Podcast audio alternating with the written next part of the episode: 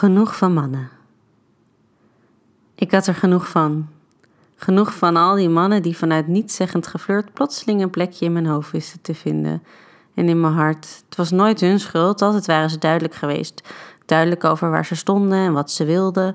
Maar elke keer liet ik ze weer verder binnen dan de bedoeling was. Iedere keer begonnen ze langzaam meer te betekenen dan alleen een goede seksbeurt. Elke keer werd ik weer stapelverliefd en elke keer moest ik weer keihard afkicken. Ik was er klaar mee, met al het gezeik eromheen. Wanneer ik dan ook voor de zoveelste keer de neiging heb door mijn telefoonlijst te scrollen naar de laatste gast die me een hoop ongewenste gevoelens heeft gebracht, bedenk ik me en pak ik de groepsapp van de meiden erbij. Wie kan er binnen 30 minuten in de kroeg zijn? Gooi ik in de app.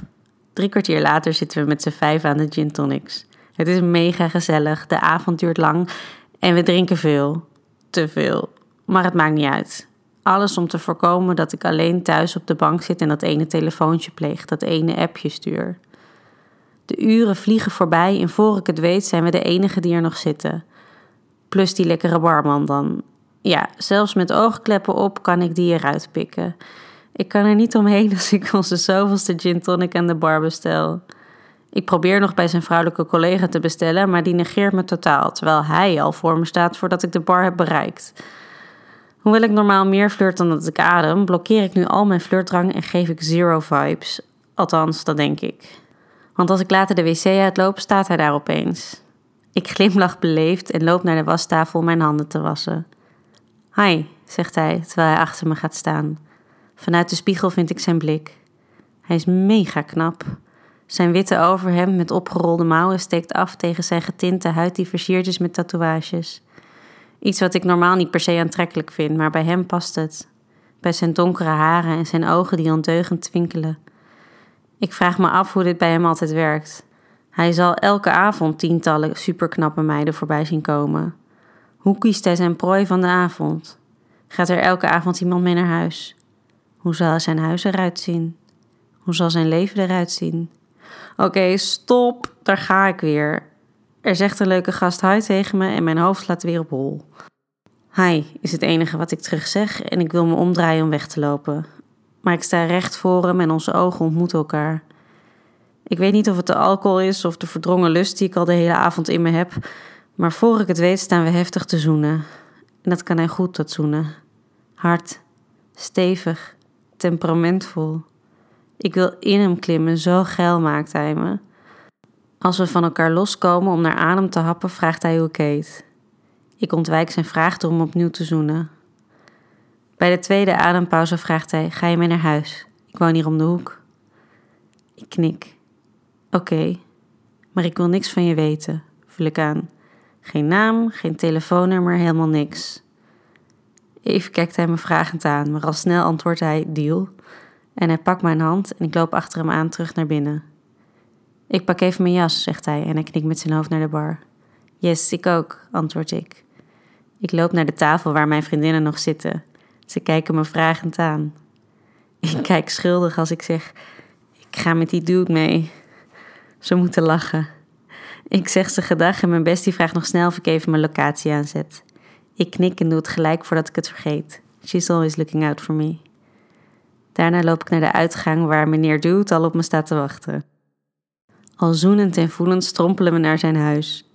Thank God is het letterlijk om de hoek en hoeven we maar één trap omhoog. Zodra we binnen zijn, begin ik met het uittrekken van mijn kleren. Hij kijkt me even verwonderd aan, maar moet dan lachen en begint hetzelfde te doen. Ik ben helemaal naakt als hij alleen nog zijn bokser aan heeft. Ik zie zijn halve stijve pik er doorheen en het maakt mij er hongerig naar. Mijn handen gaan over zijn borstkas, zijn gespierde armen. Ik laat mijn vinger over zijn lippen gaan voordat ik hem zoen. Eerst op zijn mond, zijn nek, steeds verder naar beneden. Ik zak door mijn knieën en trek zijn bokser naar beneden. Zoen zijn buik en daal verder af. Ik kus zijn lul en een lik aan zijn eikel voordat ik hem in mijn mond neem. Hij kreunt en gaat met zijn handen door mijn haren, haalt ze uit mijn gezicht zodat hij me kan zien hoe ik heen en weer ga. Als ik hem helemaal stijf en nat heb gemaakt, kom ik omhoog. Hij tilt me op en loopt al zoenend richting de slaapkamer. We botsen tegen een deurpost, maar het kan me niet schelen. Hij laat me op het bed vallen en duikt bovenop me. Hij duwt me verder naar boven, zodat hij met zijn mond via mijn borsten en buik tussen mijn benen terechtkomt. Hij duwt mijn benen uit elkaar, zodat hij volledige toegang heeft en begint me te likken. Als ik begin te kreunen, stopt hij en komt hij weer naar boven. We zoenen en ik blijf hem vasthouden wanneer hij weer overeind komt, zodat ik bovenop hem zit. Ik begeleid zijn lul en laat me langzaam zakken zodat hij in me glijdt. Zijn lippen in mijn nek, mijn tong nikt zijn oor. Hij grijpt me vast en draait zich plotseling om zodat ik bovenop hem zit. Ik wil hem bereiden, maar hij pakt mijn kont en duwt me naar boven. Zijn gezicht tussen mijn benen, zijn tong over mijn klit. Ik wil komen, pak de spijlen van zijn bed vast en duw mijn kus zo mogelijk nog verder tegen zijn gezicht. Ik hoor hem kreunen en dat geeft mij het setje dat ik nodig had.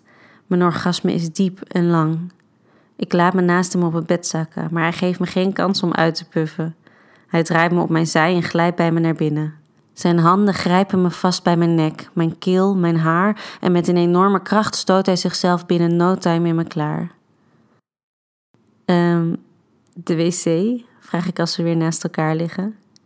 Tweede deur rechts, wijst hij de gang in. Ik fris me op en kleed me aan. Hij staat inmiddels in zijn joggingbroek tegen de deurpost aangeleund. Zijn handen in zijn zakken, zijn gespierde bovenlijf nog steeds bloot. Dat was, begint hij. Heel lekker, maak ik af. Ja, hij glimlacht.